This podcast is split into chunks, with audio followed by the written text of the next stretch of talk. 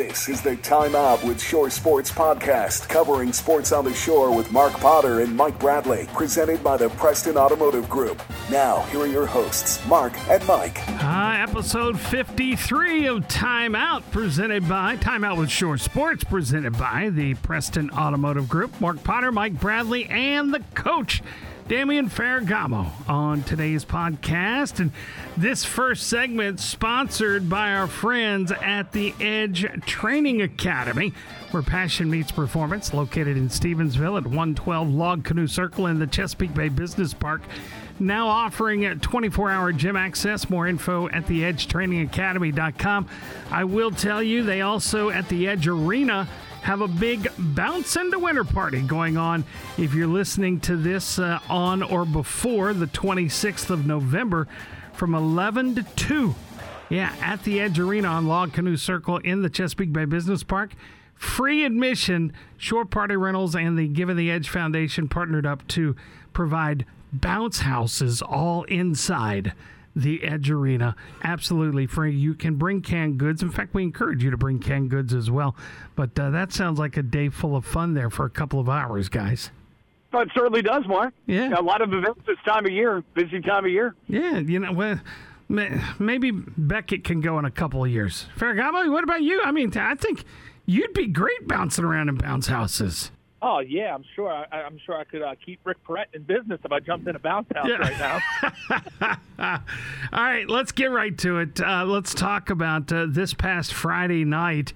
Um, not really a surprise for Kent Island, but I was shocked at the result with Decatur. Decatur beating Potomac, not just beating them, but shellacking them 36 to seven.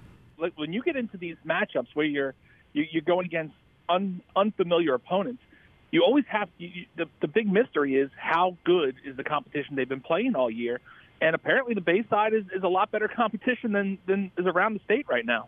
Yeah, I agree with Coach. I mean, we talked about this. I know that Potomac had wins over Douglas and Largo, and that's what got them into the top 25. But as you dig into Douglas and Largo, their record is reflective of the fact that they beat a lot of teams that aren't very good this year. Now, that doesn't mean that just because you have a winning record and you haven't beaten anybody, that doesn't mean that you're not good and that you can't beat other quality teams. But it, those wins just aren't as good, though, as maybe previous years. Obviously, Douglas last year winning the state title. Um, so, uh, you know, taking a look at it, I thought Decatur had a chance. Now, did I think they'd win 36 to 7? No, I picked them to win. I didn't think it'd be by that margin. But, you know, you have to do a deeper dive uh, taking a look at their quality of wins. Well, and I think you also you look at these state power polls that basically they're crap because they don't take into account.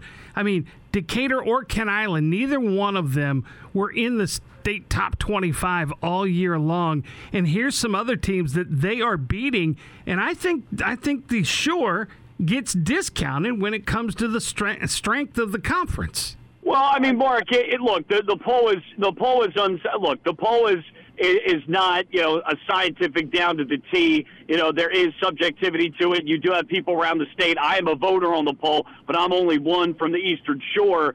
Uh, certainly, you're not wrong about that. But again, as I say, one of the things that doesn't help is the lack of non-conference games. Now, Decatur had one against Indian River that helped. Uh, also, I guess uh, Kent County played Bow Manor, but they lost that game but the, it doesn't help when they're not playing non-conference games against teams across the bridge.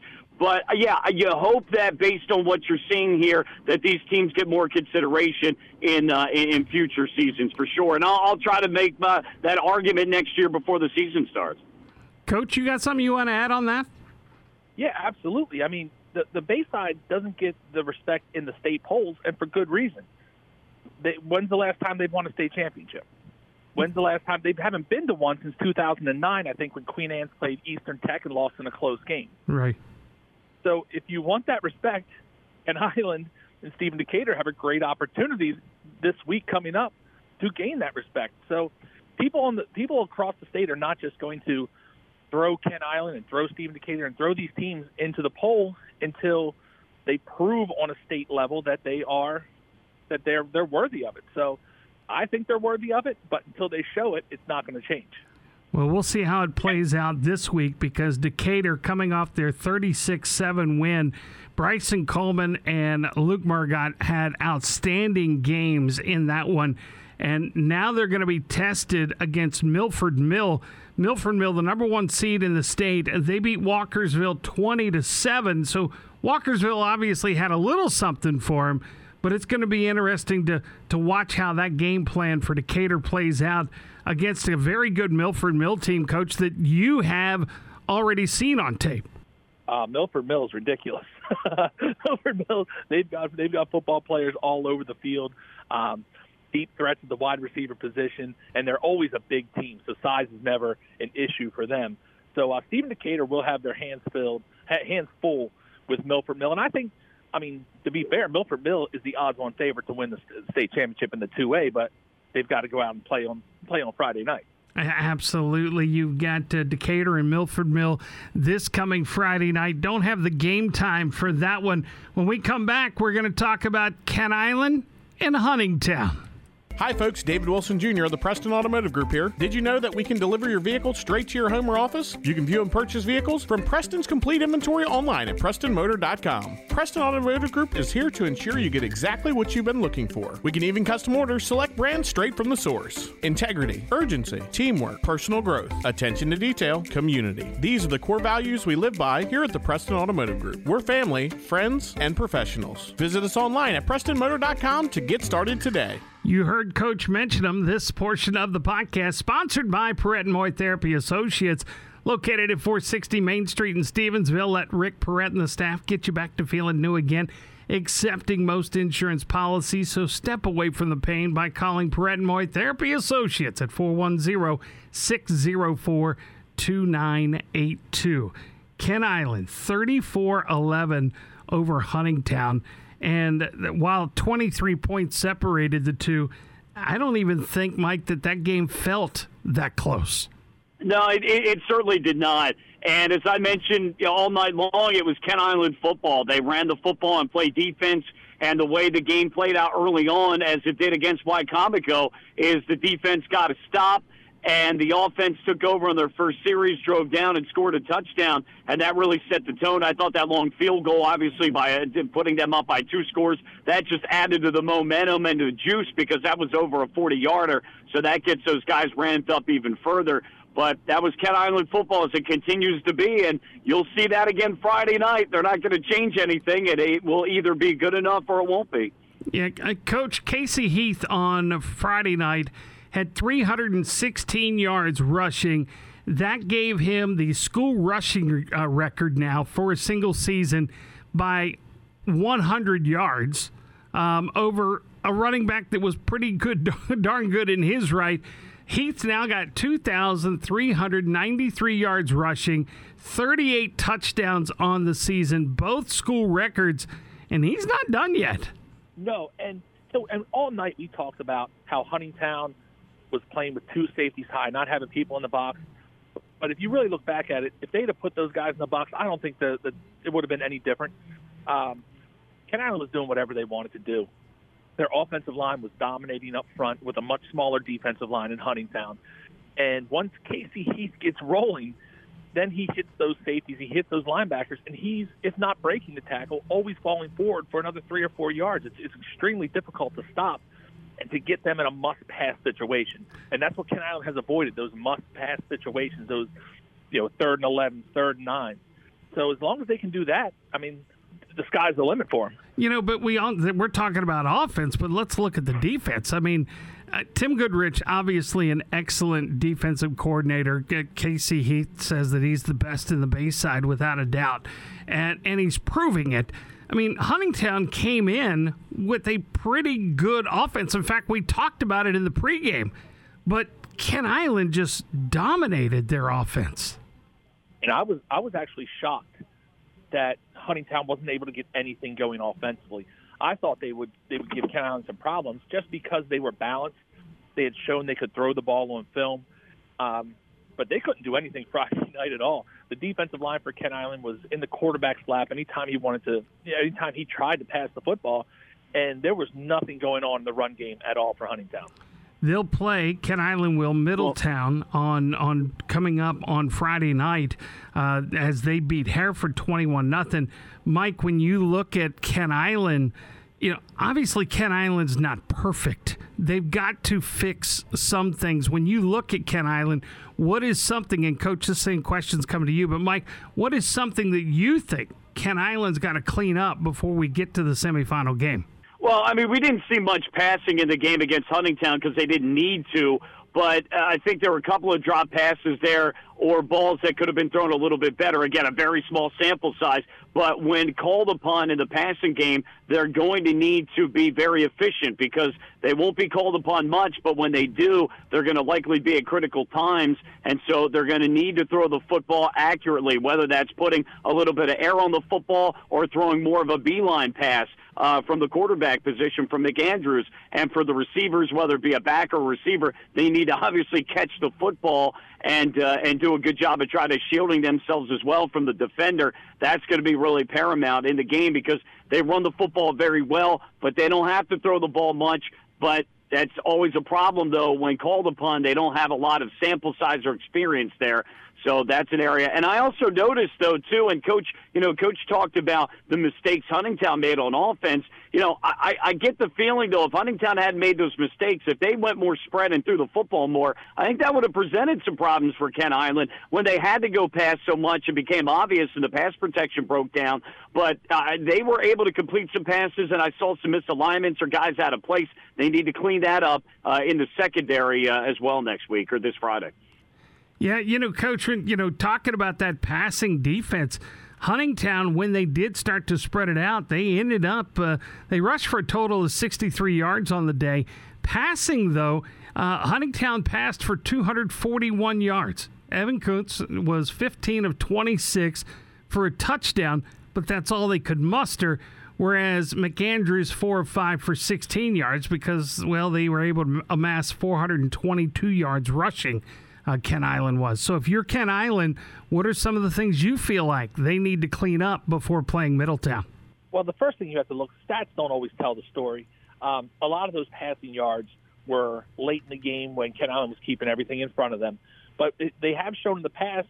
Um, we think back to it almost seems like a lifetime ago, the Easton game. They, they've had some issues covering the pass, and if their defensive line doesn't get to the quarterback, they're going to have trouble covering the pass because they, they rely a lot on pressure on the quarterback.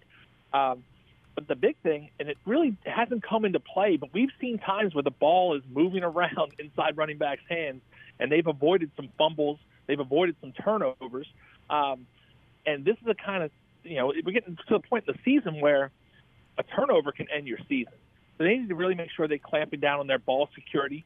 Um, and if they if they don't turn the ball over, they're going to be very difficult to stop. They're not going to throw the ball. If Ken, I, I was hear what Mike was saying, but if Kent Island throws the ball ten or twelve times, they're probably not winning that football game. They, they if, if they have to keep it in the single digits, that means they're running the football well. So I'm not too worried about them making a play in the passing game. It's running the ball and not having to make a play in the passing game, which is really going to be the key. Now you have had a chance to see Middletown on tape uh, and and talk to some folks. What what do you think Kent Island's going to see out of them this week? Middletown is the same Middletown schematically as they were the last time Kent Island played them when it was up in Middletown. And Middletown had NFL offensive linemen and tight ends playing for them. Um, the players are different. So when I'm looking at this Middletown team, I'm seeing a defensive line that's very similar to Huntingtown's. They're not huge kids. Um, and I believe that Kent Island should be able to run their offensive scheme, their offensive philosophy against Middletown. I see them having a lot of success in the running game.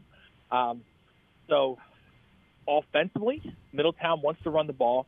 They will throw it, but they're not extremely efficient throwing the ball. Probably a little better than Kent Island. But um, I think this is an excellent opportunity for Kent Island to advance to their first state championship game. What kind of offense does Middletown run? You talk about them wanting to run. Uh, do they spread it out a little bit, or, or, is there a team on the shore that's similar to the type of offense they run? They run an I offense or a split back offense under center. Um, so, you know, kind of kind of like kind of like um, old Kent Island or Old Mill. Yeah, yeah kind of yeah, kind of like that. Um, there's really there's nothing fancy about what they do. Um, you know, they they try to grind it out on the ground, keep control of the ball, keep control of the clock. Um, so we talked about last, you know, the Kent Island wants to make the, the game as boring as possible. We got two teams that want to make this game as boring as possible. Um, so we're going to see a lot of uh, ground and pound on Friday night. That is our Preston Ford Game of the Week presented by Best Western Plus Easton for all seasons and Kona Ice. The Roto Rooter pregame show at 6:10 and then at 6:30 we'll have the Bear kickoff. By the way, the Island Pub again feeding us this week. So uh, I'll need your orders text to me as well. And thanks to the Island Pub there on Kent Island, uh, right there behind uh, uh behind the Starbucks. No, it was. Uh, let me tell you, that was great. I couldn't. Uh, I couldn't thank the folks enough uh, for providing such a great meal prior to, and uh, a hot meal on a cold uh, fall night uh, before football. That I think that did us all well up there in the booth uh, for sure. Well, it's funny you say a cold night when you're looking ahead to this Friday. Um, it's not going to be as cold. That's a good no. thing. Um, but we might see a little bit of rain with that in mind, I mean, you'll be in your slicker, I'm sure. Um, but uh, you know, I'm not sure exactly. Looking at the weather forecast, when the rain is going to hit. Uh, right now, it looks like it's going to all be done by the time we get to kickoff. So that would be good. And that that doesn't really that's not really going to affect um, Kent Island Middletown too much.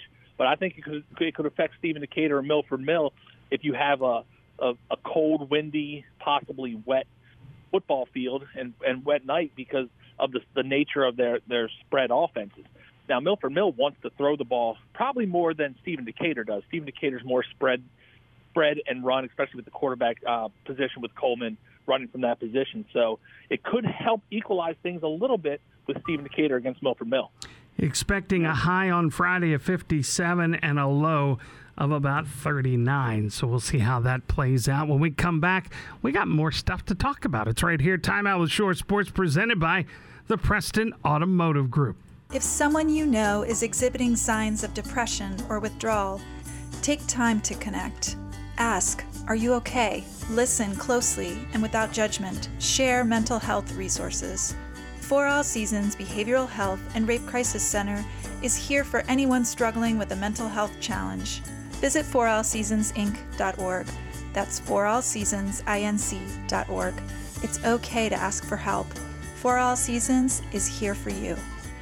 This portion of the podcast sponsored by For All Seasons Behavioral Health and Rape Crisis Center, providing outpatient outpatient mental health, psychiatric education, and rape crisis services to the English and Spanish uh, Spanish speaking communities regardless of one's ability to pay. More info at forallseasonsinc.org. We've got Mike Bradley and the coach with us here. And uh, so let's talk, continue talking, guys, about the uh, football playoffs. Mike, you've got something. Yeah, I had two notes I just wanted to pass along. First, for the Kent Island Middletown game, I believe it's the first time for Kent Island in a semi since 2014. But you know, just taking a look at Middletown, though, and I was talking with Sheldon Sheeler, who heads up the state poll. It, it's quite obvious again this year, though. The further west you go, the football gets better. So while this is not the same Middletown team, they play in a really good conference in Frederick County, and they've lost to some good teams this year, like Frederick and Oakdale. In fact, Frederick had their best season since 1968. So they're very battle tested. So when they face Kent Island, yeah, they may not be able to stop Kent Island's run game, but they'll be very battle tested coming in. So uh, they will not be in over their heads. Um, the other note I wanted to make mention of for Stephen Decatur, this is their first semifinal game since 2004. In that year, they lost to Hereford, and Hereford beat them pretty handily. The team that Hereford lost to in the championship, Potomac, the team that Stephen Decatur just beat in the quarterfinals. Wow. So good stuff there. Let's we have some teams from the Bayside that are in the 1A. In fact, Colonel Richardson, if you remember, they lost to uh, Bow Manor by the score of 14 13 on a heartbreaking two point conversion. Uh, Bow Manor played this past weekend against Mountain Ridge, one of those teams from the West out in Frostburg. Mountain Ridge beat them 57 nothing. You know, I, I, think that's where Coach James Jackson needs to go ahead and send a thank you card to Bow Manor to save them from having to go make that ride. And I believe that Mountain Ridge team is the team that uh, kind of handled Fort Hill easily during they the did. regular season here as well. Yep. Yeah. Yep. And uh, matter of fact, they're going to be playing Brunswick. Um, out of run out of right there at 68 and uh, 70. Uh, Brunswick beat Forest Park 17-8. So Brunswick going to take the ride down to Frostburg down 68 to take on Mountain Ridge on the other half of the bracket. Joppatowne beat Lake Clifton 38-30 in a, uh, a great game there. It looks like, and uh, it looks like Joppatowne's going to be taking the ride to Fort Hill, uh, who beat uh, the uh, the Perryville Panthers 49 to 7. So when you look at that, you've got from Cumberland and also Frostburg at the top of the 1A. Plus, you've got Brunswick there that's going to be playing Joppatowne. Uh, with, you know, Joppatowne's going to play Fort Hill. So three really good football teams from 68 and 70. Yeah, and, Mark, real quick, it was a, I know it was a two A one A matchup, but Middletown beat Brunswick this year, thirty-five to ten. Let's face it, teams get better at the right time. You look at Kent Island; they lost that first game. Coach, would you say Kent Island's playing their best football right now? And and don't bury the lead. They didn't lose that that first game. They got destroyed in that first game. So Easton, you know, Easton uh, I forgot the, what the exact score was, but it wasn't as, even as close as the score indicated. Um, and at that point, I mean, if, if any of us were to make a prediction, I think we would have predicted that Kent Island was going to lose a handful of games that year based on that Week One performance. Right. Um, week Two against Colonel Richardson, it got better, but it, it wasn't as clean as, as we thought it would be. But then they right. started to roll, and we've seen it each week. They've gotten better and better and better um, especially up front on the offensive and defensive lines. So they, they are clicking at the right time, and they have, without question, got incredibly better from week one all the way here till to the final four of, of the football playoffs. When you look at the 2A, 1A, I think this really presents the, uh, Mike, your argument about, you know, your regular season schedule and what you produce. So Harford Tech went into the uh, region tournament as the number two seed in the bracket against Parkside, and they beat Parkside thirty to thirteen. Harford Tech then becomes the seven seed after the uh, reseed, and they played South Carroll on the road on Friday night and beat South Carroll 14 7. So Yeah. Harford Tech now going to the state semifinals. They're going to play Patuxent, who beat Williamsport 33 24. Uh, and that'll happen at 7 o'clock on Friday night. And then, of course, the Calvert Cavaliers, they were the four seed. They beat the five seed uh, Largo Lions handily, 47 6. They're going to take on Dunbar, who beat Elkton. And if you recall, Elkton, they squeaked by in their contest. Um, and they, what, 27 19, beating Rising Sun, who was the number one seed. And uh, they got shellacked by Dunbar 64 0. So I, I think the 1A, 2A is very competitive as well. And it'll be interesting to see how that one plays out. Well, and Elkton had a losing record this season, Coach. Yeah. And, and yet made the, the, the state quarters. We, you guys have talked about, we've talked about the new playoff system, and a lot of people are against it. But I think this year has kind of given it a little bit of traction because you have a lot of the the lower seeds or the, the higher numbered seeds who've gone and won some football games, and it goes back to us looking at um, the level of competition. So we may not like the way it is, and it's kind of like everyone gets a trophy. You, you hear that a lot, but it's allowing things to play out on the field. Now, most of the time, those first couple games are not very good, but every once in a while, maybe a team that had better competition all season gets to go in and show that they're actually a good football team, even though they have four losses on their schedule. I still like the old format better, but I'm not sure that we'll ever get that back. I know this was instituted for two years, and they're already talking about next year um, because I do like the four and in because it does alleviate some of those one versus eight uh, contests in the early rounds of the playoffs. But uh, like you said, Coach, it does it, it pays off to be playing your best football right now as the season comes down.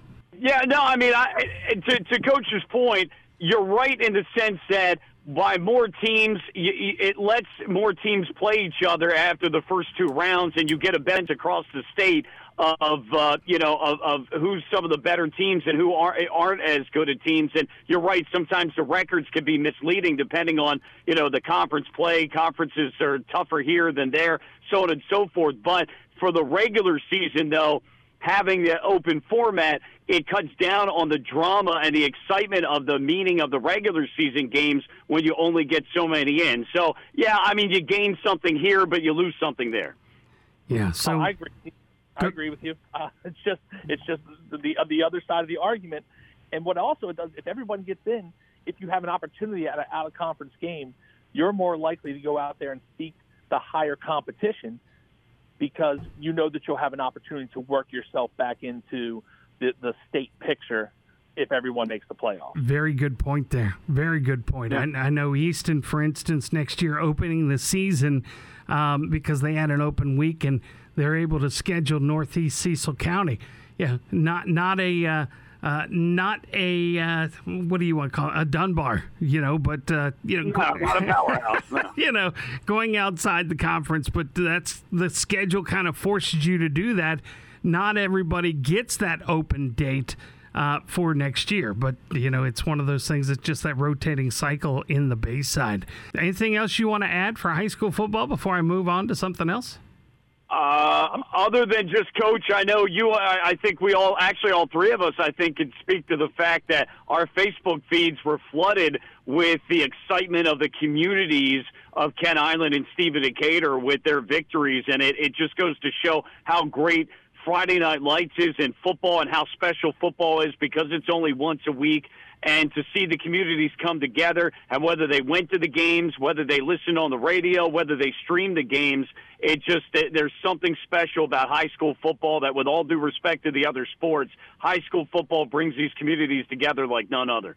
Couldn't agree more. Um, I, I'm a I'm a lacrosse guy. I like lacrosse. I know I, I know it's, that's Mark's favorite sport too. I like basketball. I like I like all high school sports. I, I love them. I love the whole experience. But there is nothing like football. You know, the one thing I will say, uh, if you're if you're allowed a home game for the playoffs, you need to get out and support your team. I was disappointed yeah. in the turnout at Kent Island High School for a state quarterfinal contest. Even the student section was lacking. Treat this like it's like you're playing Queen Anne's, like it's a county rival. Get out and support the Buccaneers. They deserve it and you know be there. Show up. The game starts at 6.30 you need to be there early making it a playoff like atmosphere because it's live or go home at this point. Would you agree coach? Yes and and your comment is 100% fair. Uh, it's no secret i'm a kent island guy and i'm pulling for him real hard but i was disappointed as well with the with the turnout especially from the students there. Um, you know, they're always a late arriving crowd, but this this is this is bigger than a Queen Anne's game. This is to go to the state championship. There should be butts in the seats. Day after Thanksgiving, there's no reason not to be there. You're doing nothing else. Get out there and support your uh, local local teams.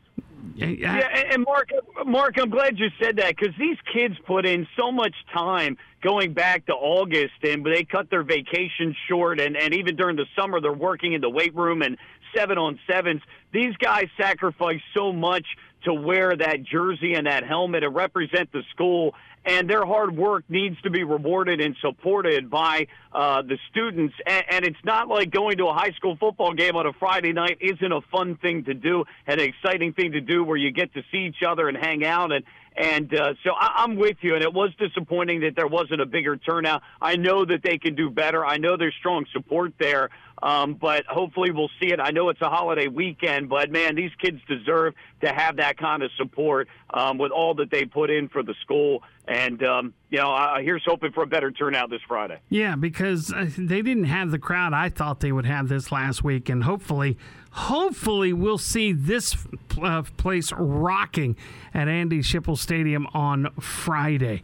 This next segment sponsored by our friends at Queenstown Bank, your hometown community bank, serving the Midshore for over 120 years. Convenient online and in person banking. Plus, they have money to lend. Get more info at any Queenstown Bank location or go to queenstownbank.com. So the uh, Salisbury Seagulls went uh, took a little trip to Ohio on Saturday for the playoffs. Um, it was the first round of the NCAA Division Three playoffs and didn't go so well for them. A good season ends with a fifty-one to nothing loss. Yeah, and I, I'm I was a graduate. I played at Salisbury. I at first with Salisbury having one loss, winning their conference, and what they've done in the playoffs recently, I thought they deserved a better seed than going to play Mount Union.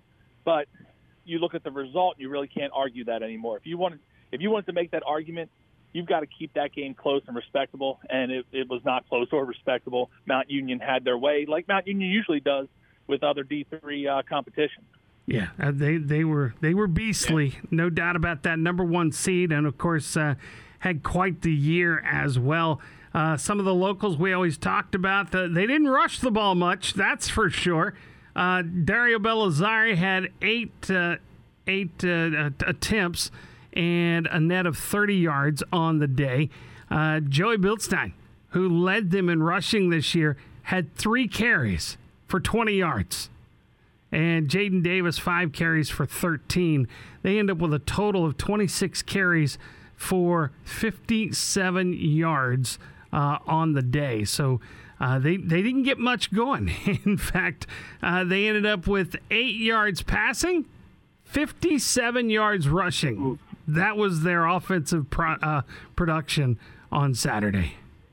Yeah, I mean, Mark. It, it, the thing is, is that Mount Union and some of those teams at the very top of Division Three, it's just at a different level. Look, Sherman Wood's done a fantastic job at SU and they built something really good there, and they run the football extremely well, and uh, they're very good in the NJAC. But when it comes to playing a Mount Union, it's just at a whole different level, and they're just they're not there. Hopefully, one day they will be, but they haven't been there in the last several years, and it's just tough. I don't know what has to happen to get them to that next level, but they're just not there. Yeah, absolutely. So, uh, Coach, you want to continue talking uh, some uh, college football with us? Absolutely. I'm all over some college football. All right. So let's talk about first, we'll start with Maryland. Maryland uh, playing host to Ohio State on Saturday. Maryland coming off a 30 to nothing loss to Penn State. They got shut out. But boy, did they give Ohio State a scare. And, and Michigan also needed a late field goal to survive. Do you think, Mike, and I'll ask you because you're a fan of Michigan, do you think both Michigan and Ohio State were overlooking their opponents looking ahead to this Saturday's contest between each other? Well, look, human nature is that that's going to happen some, but there were circumstances in each of these games to explain some of that. For the Michigan Illinois game, first your Heisman Trophy candidate Blake Corum gets hurt in the first half, doesn't play at all in the second half. They also had their starting tight end out and one or two offensive linemen that didn't play either. So they were missing some key pieces there. Illinois, even though they had lost two in a row, remember they were ranked in the top 20 in the country uh, prior to that. They match up well with Michigan. They're very physical on the offensive line and up front on the defensive line. So I, I think that there are some good reasons for that. There may have been some overlooking, but I, I don't think it's as much as people think. And then with Ohio State, Maryland, uh, look, Maryland coming off two really bad losses playing at home. I think they had a chip on their shoulder. They're be- you know, they're better than what they showed in the Wisconsin and Penn State game. That Penn State game, even if they don't win that, they should have played a lot better. That should have been a competitive game, and you saw their talent rise to the to the top in that one. We just ought to have seen more of that at times this year.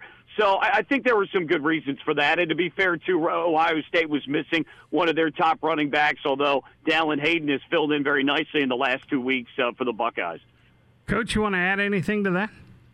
Well, I just want to talk about Maryland, and I think Maryland's got to get past the point where they celebrate losses. They they lost a football game, and if if you look at social media, people I talk to, everybody's all excited about it. They still lost the football game, mm-hmm. so they've got to get to the point where they stop celebrating losses. They have six wins this year, and the the record of those six teams they they've beaten is 24 and 42. So they've got to get. We, we talked about it at the high school level, right? Like the Colonel Richardson has to get that signature win. They have to get the win against what people consider a better team. Maryland's got to get that win and not be satisfied with, you know, going to one of these bowls that's played on Thursday at noon on December 27th. They've got to get that signature win, and until they do, I don't think it's a, it's very healthy to be celebrating losses. Yeah, I'm gonna. Well, to, I, I, think he's right. Coach, well, let me let me counter him on one point. I, I would say in general, you're right. If there's one team though where you say, look, um, you celebrate the fact that they're competitive against Ohio State, that would be the team because Ohio State is at a different level in the Big Ten. They're at a different level than Michigan, frankly, and certainly than Penn State. So that's one game where if Maryland plays them really tough, that signs of progress in the program. Now, for most of the rest of the games, I would say you're absolutely right. They need, they, you know, they shouldn't celebrate that. But Ohio State's the one team where I'd say that sign of progress. But then you also wonder where the heck that was last week against Penn State. So Maryland, like like Coach said, they got to stop celebrating losses. Let's talk Virginia Tech. I know they they haven't had a good year, but a nice win over Liberty on Saturday. Mark, I got to tell you, I can't speak to that at all because you might have been the only person watching that game. Now, my son was too. We were watching it at the house. so, well, that's yeah. I mean, they beat Liberty. Liberty's a good program, and and Liberty, I know, did have one other loss in the last couple of weeks, but no, that's a really good program. Hey, you got to start somewhere, and uh, yeah, I mean, congrats to the Hokies on that one. They uh, year two will be, uh, you know, certainly a big year for for that program after how tough it's been this year, though. Yeah, no, I agree with you, and you know, I think Brent Pry needs needs a couple of years to be able to turn that program around uh, after having Fuentes' staff, or not his staff, but his players that he brought in. So it'll be interesting to see how year two is different. But it was the first time that I saw their defense actually play a complete game, so it was good to see that. Another shocker from the weekend. How about South Carolina doing away with Tennessee? That's the that's the story of the SEC and the parity in the SEC. And I believe South Carolina's been having a, a pretty disappointing year up to that point. Um, and hopefully, it pushes the SEC team out of the uh, out of the Final Four. But all it does is open the open the door for LSU to come in and get another SEC team in with a loss. They seem to get they seem to get a pass on all their losses. Well, you got USC creeping up as well, and and oh yeah, let's not forget about Alabama right there as well. But because now we're going to find either Ohio State or Michigan is going to suffer their first loss this Saturday. Yeah, I mean that's right. But Mark, uh, Tennessee though, remember they lost their starting quarterback to an ACL injury in Hendon Hooker, so that that didn't help. But uh, yeah, that hurt Tennessee. South Carolina is a rebuilding program right now, but Alabama's out. Mark, sorry, they're not getting into it. They're done. They're not. No CFP for them. They're done. Well, enough. we enough, we, enough, don't. It all depends on what happens this weekend. You don't know that they're not going to make it in. They're not. They're not going to make it in, Mark. But, not going to happen. we'll see how it plays out. They're so. not going to play in the SEC championship game. That's the problem they have. They need that. They don't. They won't get it. No, you're right. They will not. They will not get that. But because uh, it's going to be LSU against Georgia more than likely. No, it, it, it is. So yeah. that's yeah. They Alabama would need that championship game to help their resume.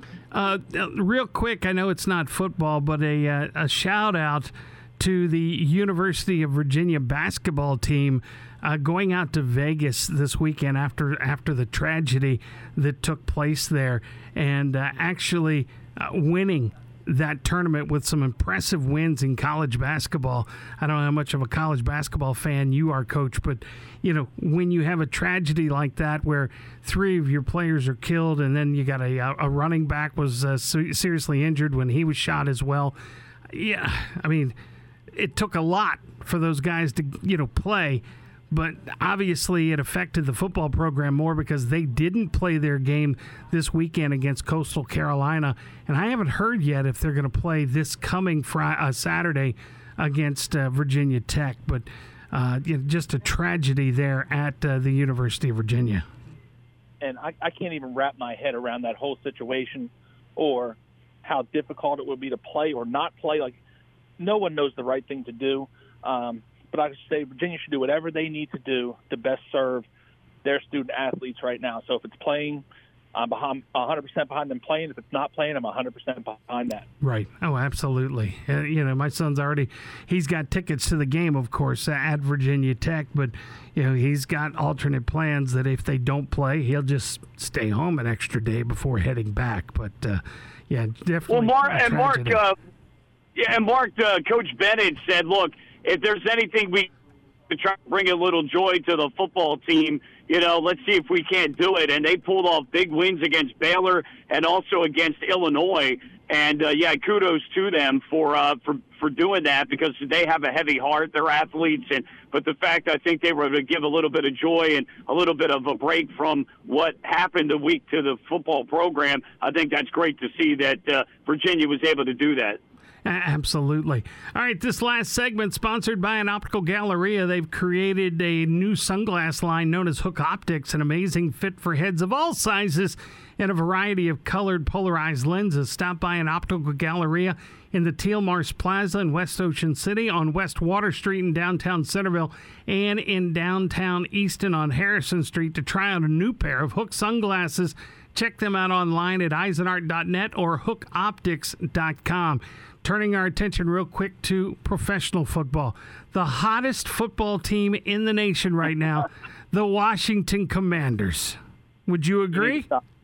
You need to stop it, Mark. but it's true. I mean, look what they've done. I mean, they, they gave the Eagles their first loss of the year. They've also, you know, they easily beat uh, Houston yesterday.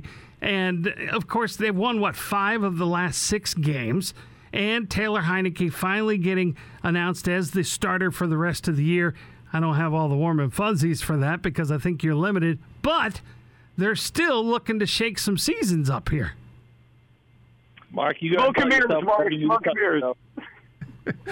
What'd you say, Coach?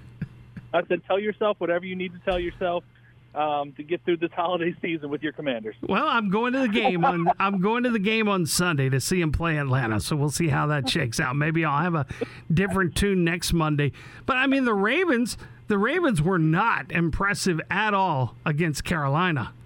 Oh, unfortunately, that's a couple hours of my life I'm not going to get back because I watched that entire game. um, not, not impressive at all. But even looking at the Commanders, look at the Ravens. What, what you'll notice, like each week, every single win in the NFL is a big win. It's so difficult to win at that professional level. It, it really is. Yeah. yeah, I mean, look what Dallas did to Minnesota. My goodness. Yeah, and and look, Mark. First, I mean, no, look, kudos to the Commanders, regardless that with all the drama around that that program uh, or the team, the organization, and with the quarterback uncertainty, the fact they've done what they've done at a very difficult decision to give them a lot of credit. But coach is right.